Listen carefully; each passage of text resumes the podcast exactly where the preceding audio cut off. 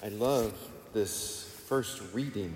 It just summarizes this wonderful, wonderful memorial of uh, Saints Martha, Mary, and Lazarus.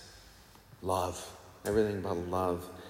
And I'm sure that um, when Jesus first met them, he had some needs. He was hungry. He probably needed a place to stay with his apostles. And these, these people, this wonderful family, had the gift of hospitality. And they, they probably had means. They, they fed them, they got them, bought everything. But it turns out always that though Jesus has a need and he shows up in all of us, right? We have needs, but he always gives us something more. And that's what happened. And what's beautiful with all this is that we can learn a few things. Number one is not to hold anything back from Jesus. We bring everything, everything who, that we are, all of our gifts, all of our mistakes, all of our defects, all of our good qualities, everything. And the Lord transforms them. And the Lord uses them for a greater good.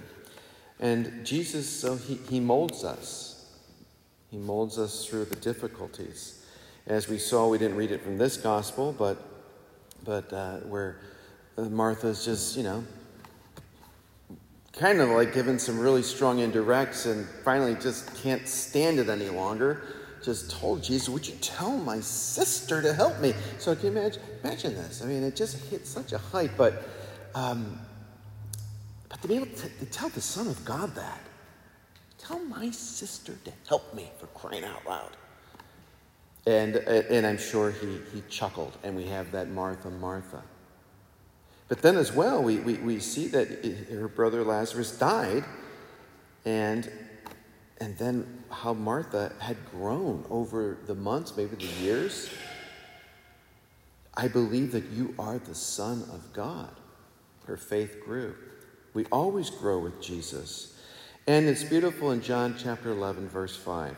It, it summarizes Jesus' Jesus's relationship with them.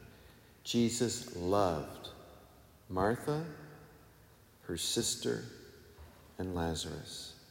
And he loves each one of you. And so let us take comfort in that and as well to answer the call to greater transformation into Christ.